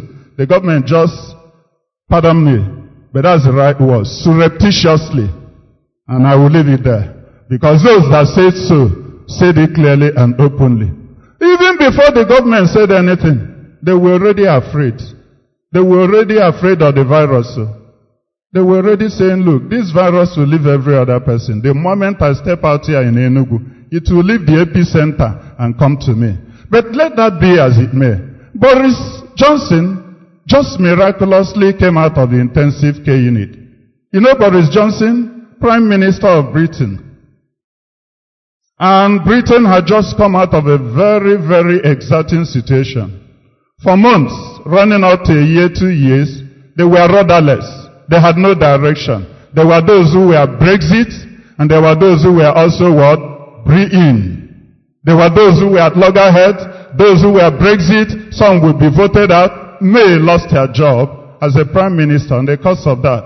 And eventually, he just came in, and he promised, and he campaigned, and said, look, as I come in, by so, so, so, and so date, we will get out of the EU, European Union. And he kept his word. I think that was by January 31, if I'm not mistaken. United Kingdom came out of EU, Brexit. I'm sure a good number of them will heave up a sigh of relief and say, for once, at least we have a direction. And. They held about three elections within a space of about three, four years. From Cameron to May, from May to the one who replaced him, and then to Boris Johnson. And then, within one month or two months, the same Boris Johnson, they were looking up to the man who gives us direction. And I don't know many of you if you have seen him speak. He speaks rambunctiously. You can check that in the dictionary. When he says somebody is speaking rambunctiously, ọ na-ejikọ ọ na-ekwu onwe ya mere gịnị? Afọ. He speaks as if to say he owns the place and the stage. And that's really the man. And that's him. So at least he inspired confidence in his people. And just three days ago three weeks ago into two weeks news came. Boris johnson tested what? Positive to covid-19 and he still spoke in his usual self. They gave a video of him and he said, I'm fine, I'm home, I'm self-isolating, we'll go on. And like Jack, like Robinson, Boris Johnson got worse and entered into ICU. The whole of Britain froze. Their leader now down. Of course, he was the leader of their COVID uh, task force, just like we have our own. Never mind who is our leader here. Every day Trump will be on the air and everywhere fielding questions. Boris Johnson was also leading his own people and marshalling things. When he felt sick, the queen who was never heard, you know, royalty, England, they are to be seen, but most times rarely heard. The queen had to speak. And when she spoke, she referred to her speech during World War II. He said, the same thing I am arousing the whole of Britain to rise up. We shall have better days than this. Why were they doing all that? The man who was the leader was down. And they, for a moment, they didn't know if he was going to survive it. Thankfully, yesterday, two days ago, they said he had come out of intensive care unit. And they began to breathe down. Why am I going through that story? With Judas and then the events of the day. Boris Johnson, during the period of incapacitation, handed over power temporarily to who? The foreign secretary. And then people now said, we don't know a line of succession if it's a presidential government. Then the president will usually hand over to who? Vice president. If the vice president had a problem, president of the Senate, and so on and so forth, they will go down. They say, now we don't know any. Oh. Even though he has handed over to foreign secretary, we don't have any particular line of succession. Then one of his aides had to come out, I think that was yesterday, and clarify the line of succession in Britain's parliamentary dispensation is clear. Prime Minister, Foreign Secretary. After the Foreign Secretary, the treasurer, the chancellor of the exchequer. Is that not what they call it? So the treasurer was number two in line of replacement in Britain, which was a commonwealth power. So if it was a chain of command, Judas wielded a lot of it. He determined the pattern of expenditure.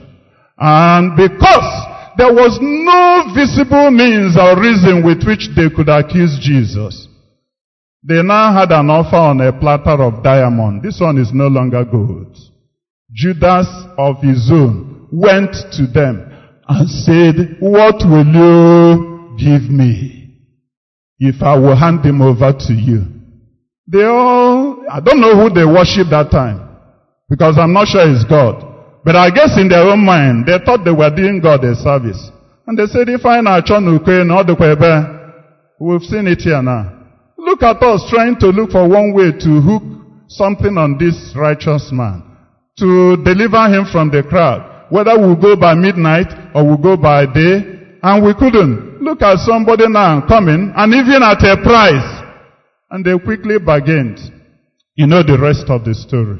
But what are we saying? That even when Jesus was betrayed by those who were closest to him, they weren't just closest.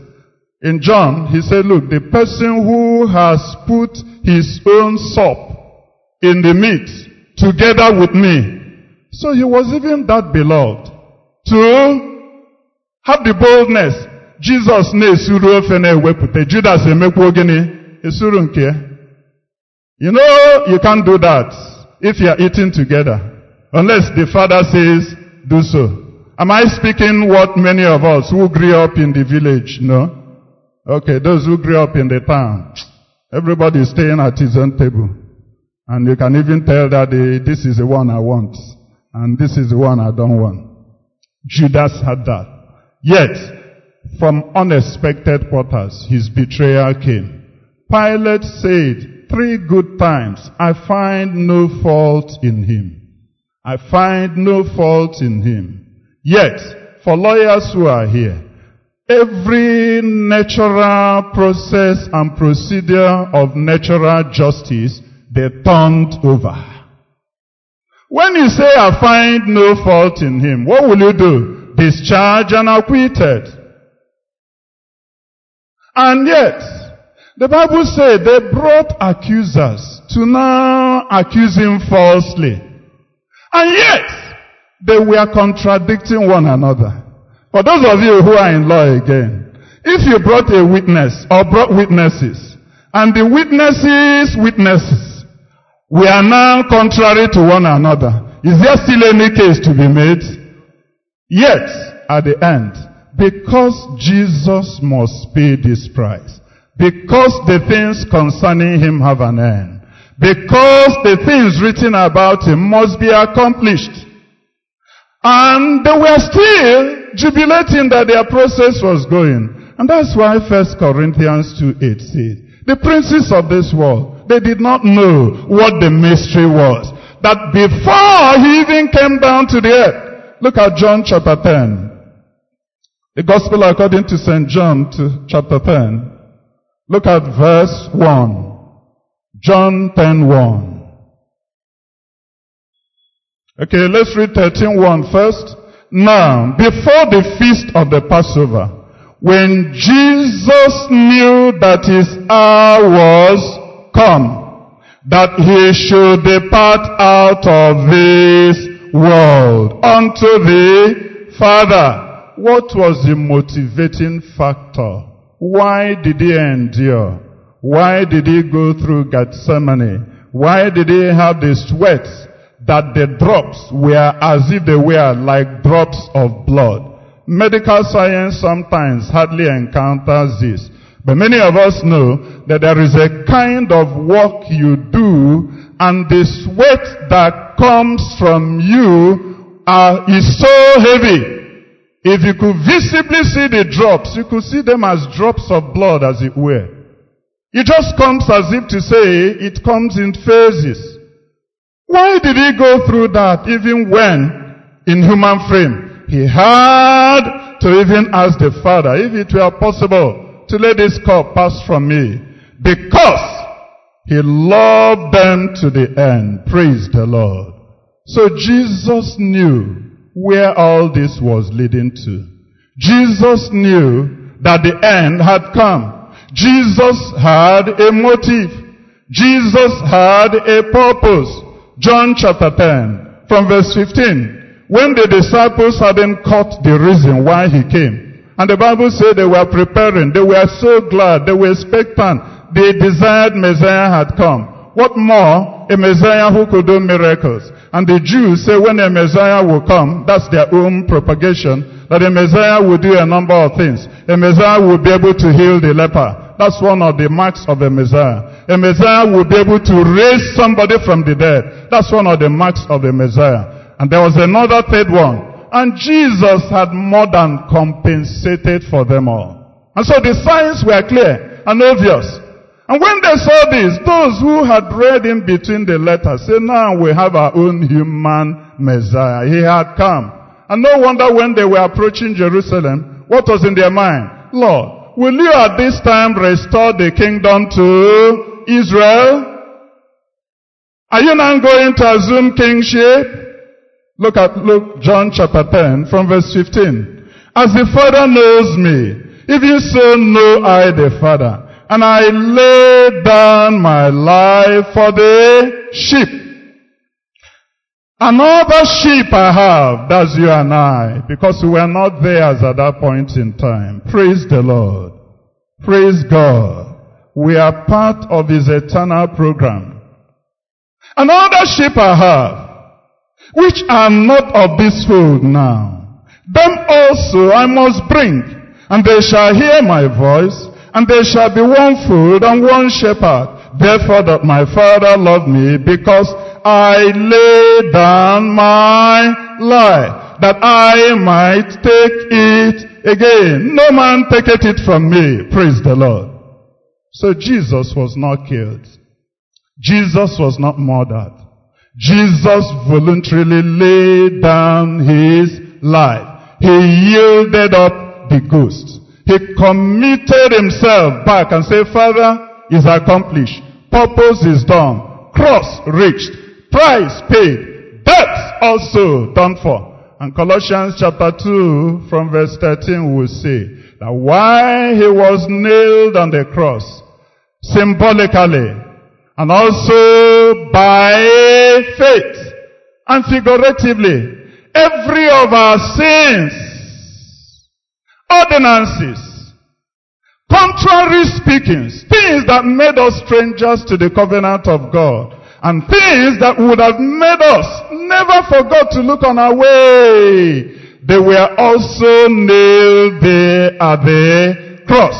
And so when he said it is finished, he was saying, I have accomplished it. When he laid it down, the Bible now said, he triumphed over the devil and all who had thought that crucify this man away with him. Some will say away with this nuisance. Some will say away with this man who is almost like a male factor, like we read in several of our readings there. That was their limited understanding. That was also the understanding of the devil. Satan himself, because he had been excluded from the counsel of God, he didn't now know. So even though he's still powerful than no human who doesn't have the blood of Jesus as his cover, he is still ignorant of the counsel and devices of God. And so First Corinthians 2 8 now says, This mystery had been hid from the princes of this world and he who was controlling them. For if they had known what the end will result, they would not have done what? Crucified this King of glory. In his crucifixion came life. In his crucifixion came death. And then the power of resurrection. In his crucifixion now came Jesus, not only physically conquering sin, because he lived as we are, yet without sin, that he might be able to encourage, to comfort, to succor everyone who is tempted in this present world and who are tempted to also hide and deny their faith in this present dispensation. Just the way he was tempted, yet without sin. To prove that it was possible to do so. He had also conquered the devil and he had also conquered death. Praise the Lord. And that's why that song said, He came from heaven, determined to lay down his life. He went to the cross. He paid our debt. He went to the grave to fulfill our righteousness. He rose again. And the Bible said, in the meantime, between the time of his coming down, taken down from the cross, and going to resurrect, thereafter, Jesus went to the gates of hell. And Psalm 24 will say, open your gates. And they, a discussion between him and the gatekeeper of hell, who was who? Devil himself, ensued. And say, who is this? Open the gate that the King of glory may come in. And then what was the answer? The devil was surprised. If you want to speak English, you say the devil was also what? Mesmerized. He was dumbfounded. He didn't fathom it. He thought it all ended at the crucifixion at the cross of Calvary. But here is a man who was supposed to have been crucified, now appearing in his den, appearing in his domain, appearing where he had also held righteous souls captive. Because the scripture said then that until the coming of Christ, every righteous soul that had died hadn't gone to heaven.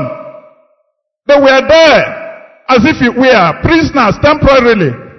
If you like, call it a waiting trial, but it's not exactly a waiting trial. They couldn't be released. So even Jesus had to go there.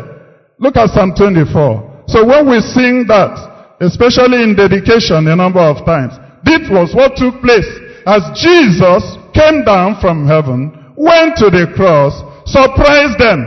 And the moment darkness came, they couldn't understand it.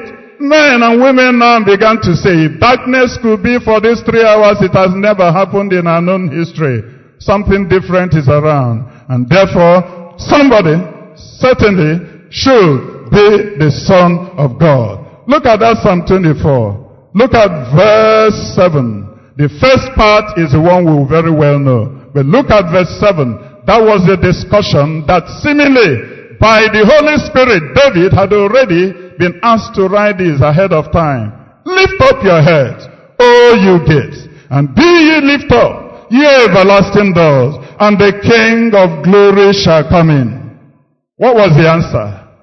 A retort. Who is this King of glory?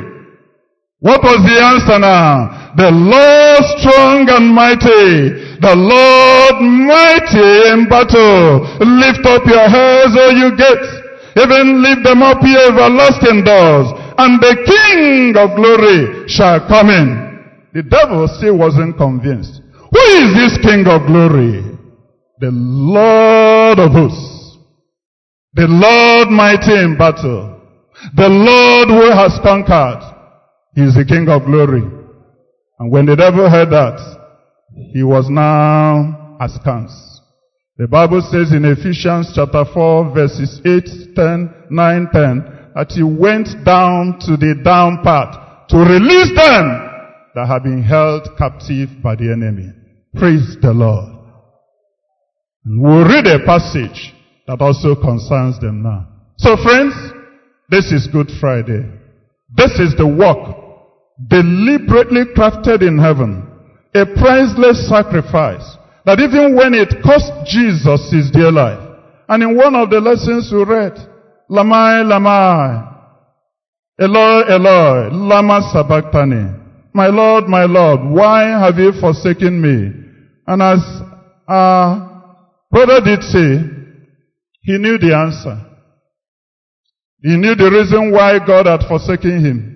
Where was the answer?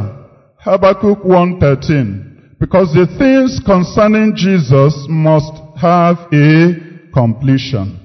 Habakkuk 1.13 had already said, You have purer eyes and to behold words. And so when that iniquity was found in no other person, but his only begotten son, albeit not his own sin, he was the sin bearer of the world. Those of you who read geography, you will remember Atlas. Atlas, the man who was said to be carrying the whole world on his shoulder. Jesus was not just carrying the whole world. He was carrying the sin of the whole world. He personified sin. And even at that point in time, the Lord himself, who cannot go against his word, looked away from him. The comforts of heaven looked away from him. The peace of heaven looked away from him. And for that period, he was as it were alone. Yet, he bore it and he became victorious. Praise the Lord. Praise the Lord. And so I conclude that reading in John chapter 10 verse 15, which he now did declare that I lay down my life and I take it up. Verse 18 now. No man taketh it from me, but I lay it down of myself. I have power to lay down. I have power to take it again. This commandment have I received of the Father. And because the princes of this world did not know, they were just willing tools in fulfilling the things concerning Jesus.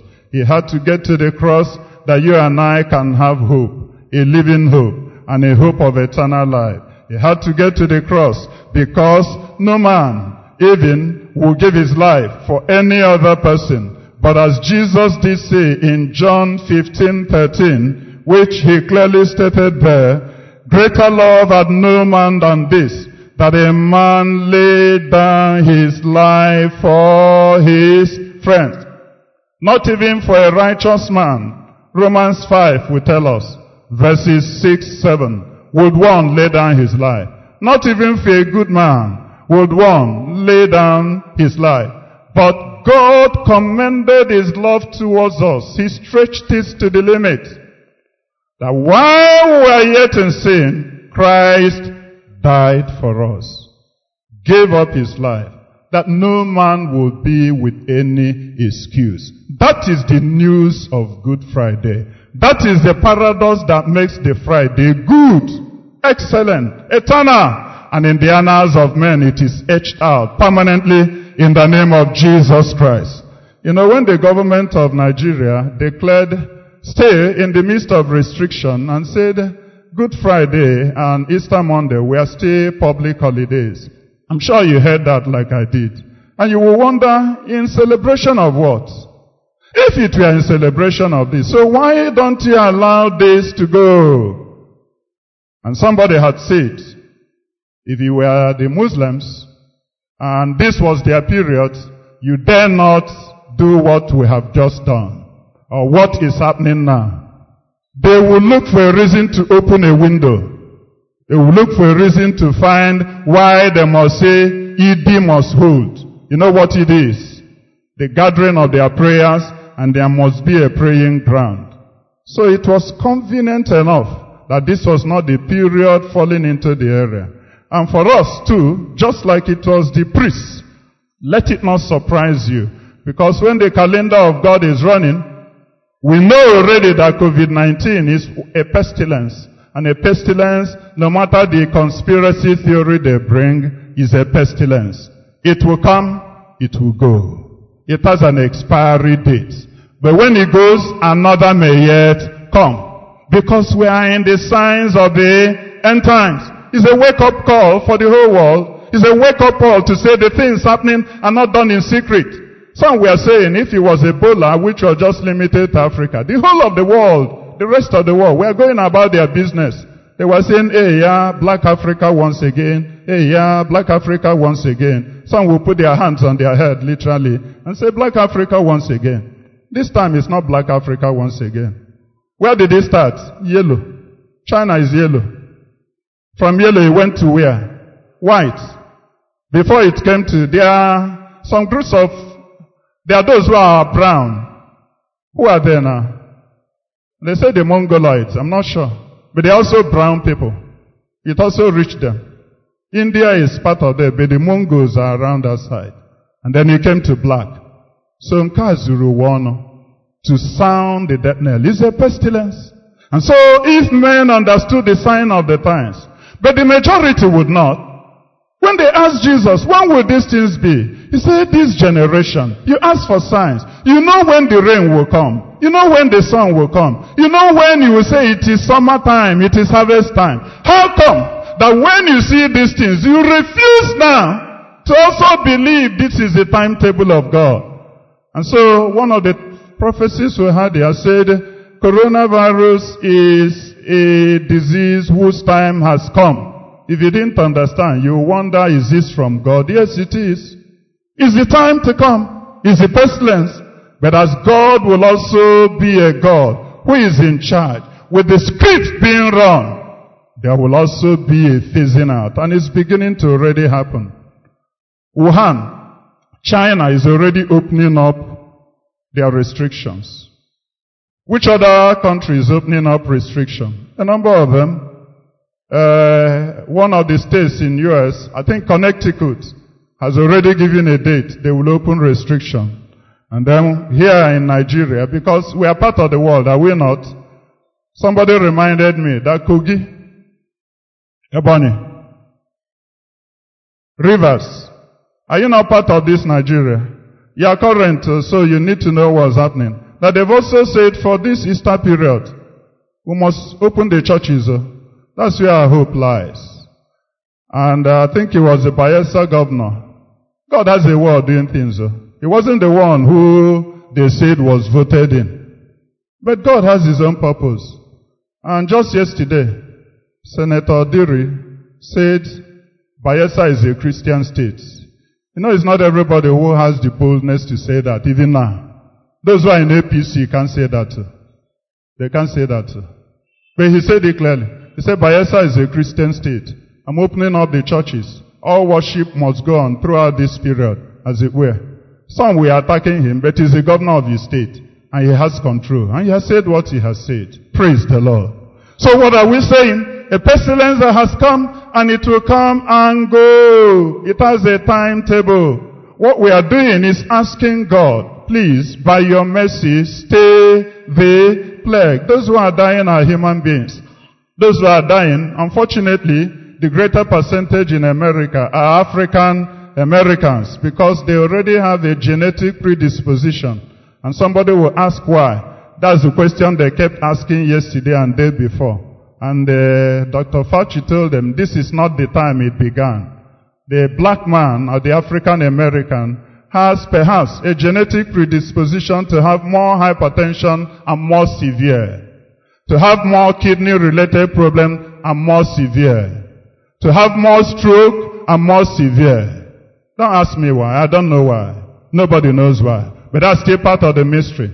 But the black man also has his excellent points in other areas. And so the main target group, incidentally, are the African Americans. So they are human beings. Our sincere prayer and hope is just like the pestilence had come in the time of old. The pestilence has been there right from the journey of God with man. Each time he tries to make a demarcation to bring people to honor him and specially worship him. In Exodus chapter 11, he told the Israelites, I have decided to make you people singly out in verses 5 and 6, a kingdom of priests, a nation of my own. God's original purpose, intention, perhaps, because that was what we can infer, was to use the whole of the nation of Israel as a kingdom of priests, a peculiar people, those who were peculiar to him. But when you get to Exodus 19, the moment that he came to give the commandments, and the people said, Moses, go near, go near. When you hear, come and do what? Come and tell us. We cannot come near ourselves. They made the partition by themselves. And so God now had a select kingdom of those who would be priests to intercede on behalf of the others. But as Jesus came, He restored the parity. Hallelujah. So when the temple was torn, Every one of us now who has been washed by the blood of the Lamb now has the privilege to get into the Holy of Holies that we might receive help and mercy in the time of need. We now have that boldness. Praise the Lord. Hebrews 4, 14 to 16. When it was split in two, it now means everyone, children involved, who will be found in the blood of the Lamb has access to go right through. And then we are now told that in First Peter chapter 2 verse 9, you are a chosen generation. You are a royal priesthood, a holy nation, a peculiar people. Revelation 1:5. He has made us unto God our Father a kingdom of priests and kings. So everyone who now has a personal relationship in the sacrifice of our Lord Jesus Christ can have access to the Father. You can have and cry, Abba, Father. You can have a personal relationship. He can hear you. You can stand now and say, Father, like Aaron did in the days of old, please, by your mercy, stay the plague. We know his time has come. We know it's a pestilence that must come to pass. But the effect has been ravaging. And the effect is horrendous. And when I was looking at the one in the time of David, 70,000 already wiped out before God asked the angel to stay his hand in 2 Samuel 24. God was watching. One went. Ten went. One thousand. Twenty. Thirty. Until 70,000. And his mercy was countenance. We don't know when, but our role is in faith to say, God, we stand in the same gap where Jesus has brought us victory now. And we plead for the rest of the world. And may that be our joy and our glory in the name of Jesus Christ. Finally, in Hebrews chapter 2, verses 9 through 10, we see this sacrifice clearly made on Good Friday that now brings good tidings. And so when First Corinthians chapter 2 verse 8 said, if they knew they would not have crucified the King of glory. Verse 9 said, eyes have not seen, nor ears heard, neither has it been revealed told any man what God has prepared for those who love him and call upon his name. May that be the hope that if Jesus could defeat sin, could conquer the devil, could also overcome death, as we celebrate on Easter morning, that whatever is your travail now, they are under his knees in the name of Jesus. Because he has died and risen again, victory is certain. Those who do student unionism will say, a luta continua, when the struggle is continuing. Is that not what they say? And those who are in unionism, when they seem to be getting what they are looking for, sometimes they won't tell you. But when they get it sometimes, they will say, aluta aseta. What does that mean, please? What does it mean? Okay. I didn't say you're a student unionism. But that is Christ unionism. So the victory is certain. You are not helping. You are not guessing. You are not like the rest of the world who has no hope, who are groping, who is looking for a leader, a direction. You know where this will end.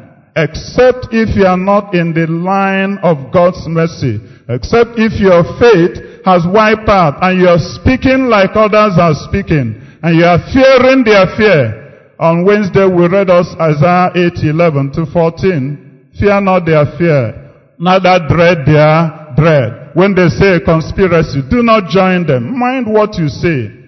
Mind even what you hear. You will listen to news alright. But like I said, when you tune every television station now, it's depressing news. It's increasing number. It's a flattening curve. Thank God the curve is beginning to flatten. Men are seeing light at the end of the tunnel. But it's all depressing. When you are hearing death and hearing only sad news, that is what makes news for the television people, for journalists. That's what fetches them money. Sensation. What more has happened?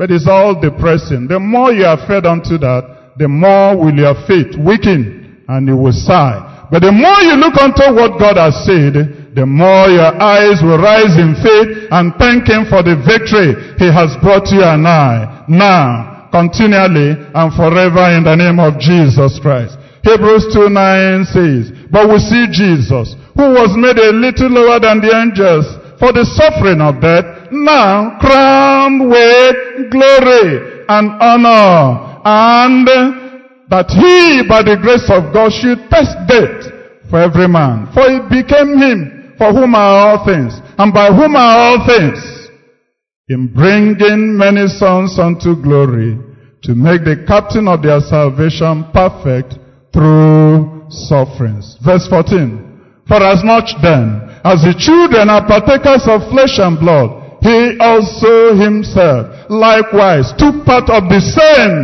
that through death he might destroy him that had the power of death. That is the devil. Praise the Lord. That is a mystery that the princes of this world, under their supervisor, the devil, did not understand. And so every other thing Pilate said, Herod said, all that the mob had been worked up to say was crucify him. Do I release Barabbas in his place? Crucify him. He has not done anything. Crucify him. But he's your king now. Crucify him. And he fulfilled that. And this is the reason. Praise the Lord. So we have victory. We have cause to glorify God. Verse 16. And deliver them who through the fear of death were all their lifetime subject to bondage. Praise the Lord. Have you been delivered from the bondage? Are you born again? Do you have your faith firmly ensconced in Jesus? Has the blood, as Hebrews 9, 11 to 14, that speaks better things than that of Abel, availed on your behalf? Can you wake up now and know as you know as you know that your name is Samuel, your name is Chike, your name is Ngozi, that I am born again. If you don't have that witness, the scripture says in Romans 8:16 that the spirit of God bears witness with our own spirit. So it's not something you ask somebody. If you don't have that witness, you are not of him. The blood has not availed you. You are still vulnerable. Even if coronavirus, we are going around and like we said, as we said in Exodus 10, when he saw the blood, he will do what? He will pass over. Since it's a pestilence to warn the world, those who are already in God's kingdom and who already are way of his way and living right are excluded. They will just note one of the signs has come to pass. It's not for you to be in fear. So that those who throughout their life have been subject to fear and in bondage, he might also deliver them in the name of Jesus. If that is you here, spare no thought and spare no more moment and come unto him. The victory is certain, is complete, is wrought. He finished the work at the cross of Calvary and he triumphed over the devil and displayed it clearly. Victory is done. That's the news of Good Friday. That's our joy. That's what Christ has done. And may that remain your hope for now and hope for eternity in the name of Jesus Christ. O buruwo mehemula. O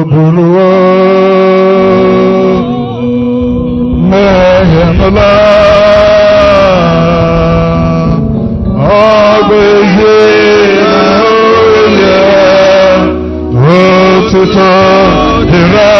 mehemula.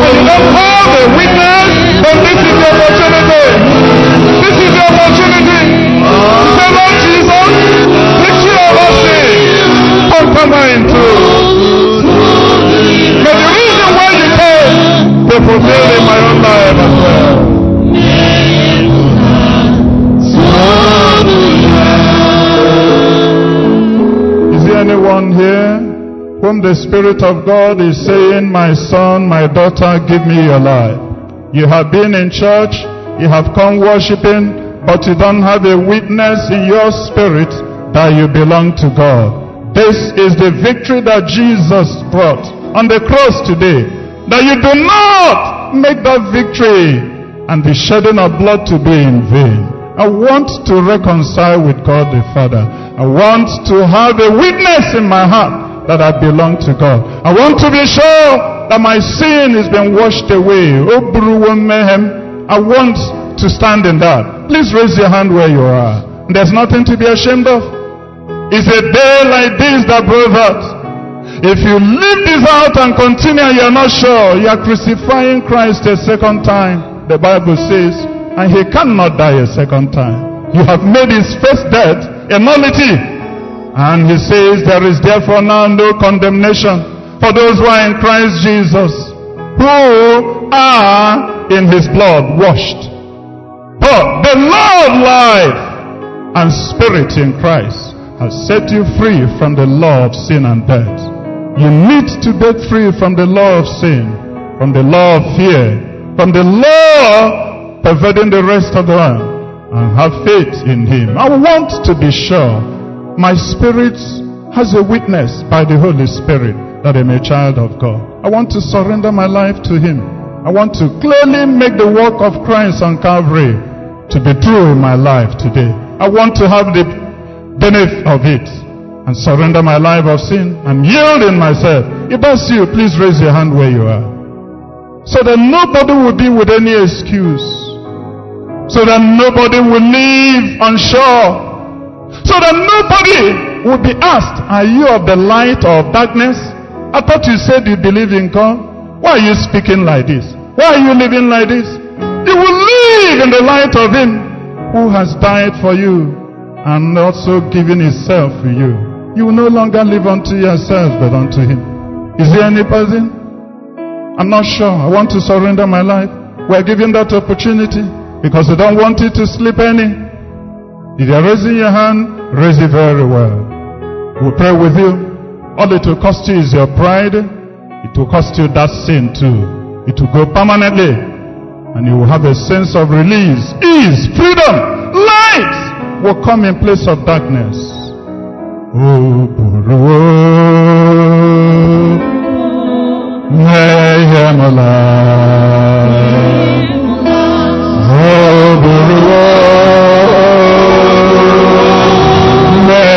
Been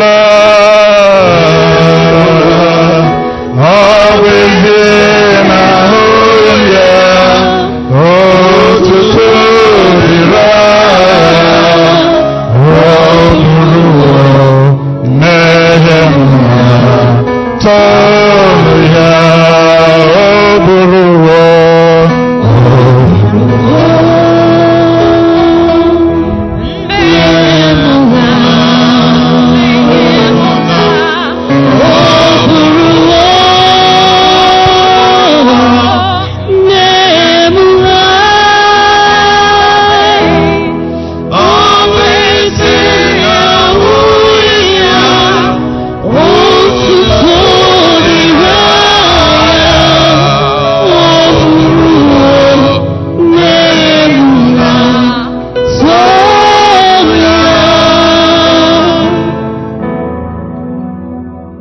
gracious Father in heaven, we are grateful to you.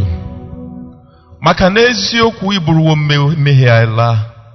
Father, irrespective, O God, of the size of our sin, of what they have been, Lord, thank you, O God, because they have been nailed on the cross of Calvary. Lord, we are deeply grateful. No one could have done this for us, but only you. Receive our thanks in the name of Jesus. Father, this morning, O God, as we reflect, O God, and continue to go reflecting, O God, on the death you died on the cross for us. Father, cause, O Lord, that we shall become new again in our fellowship with you in the name of Jesus. Thank you, Lord, for having spoken with us, for for having spoken to us clearly and explicitly to the glory of your name. In the name of Jesus we pray.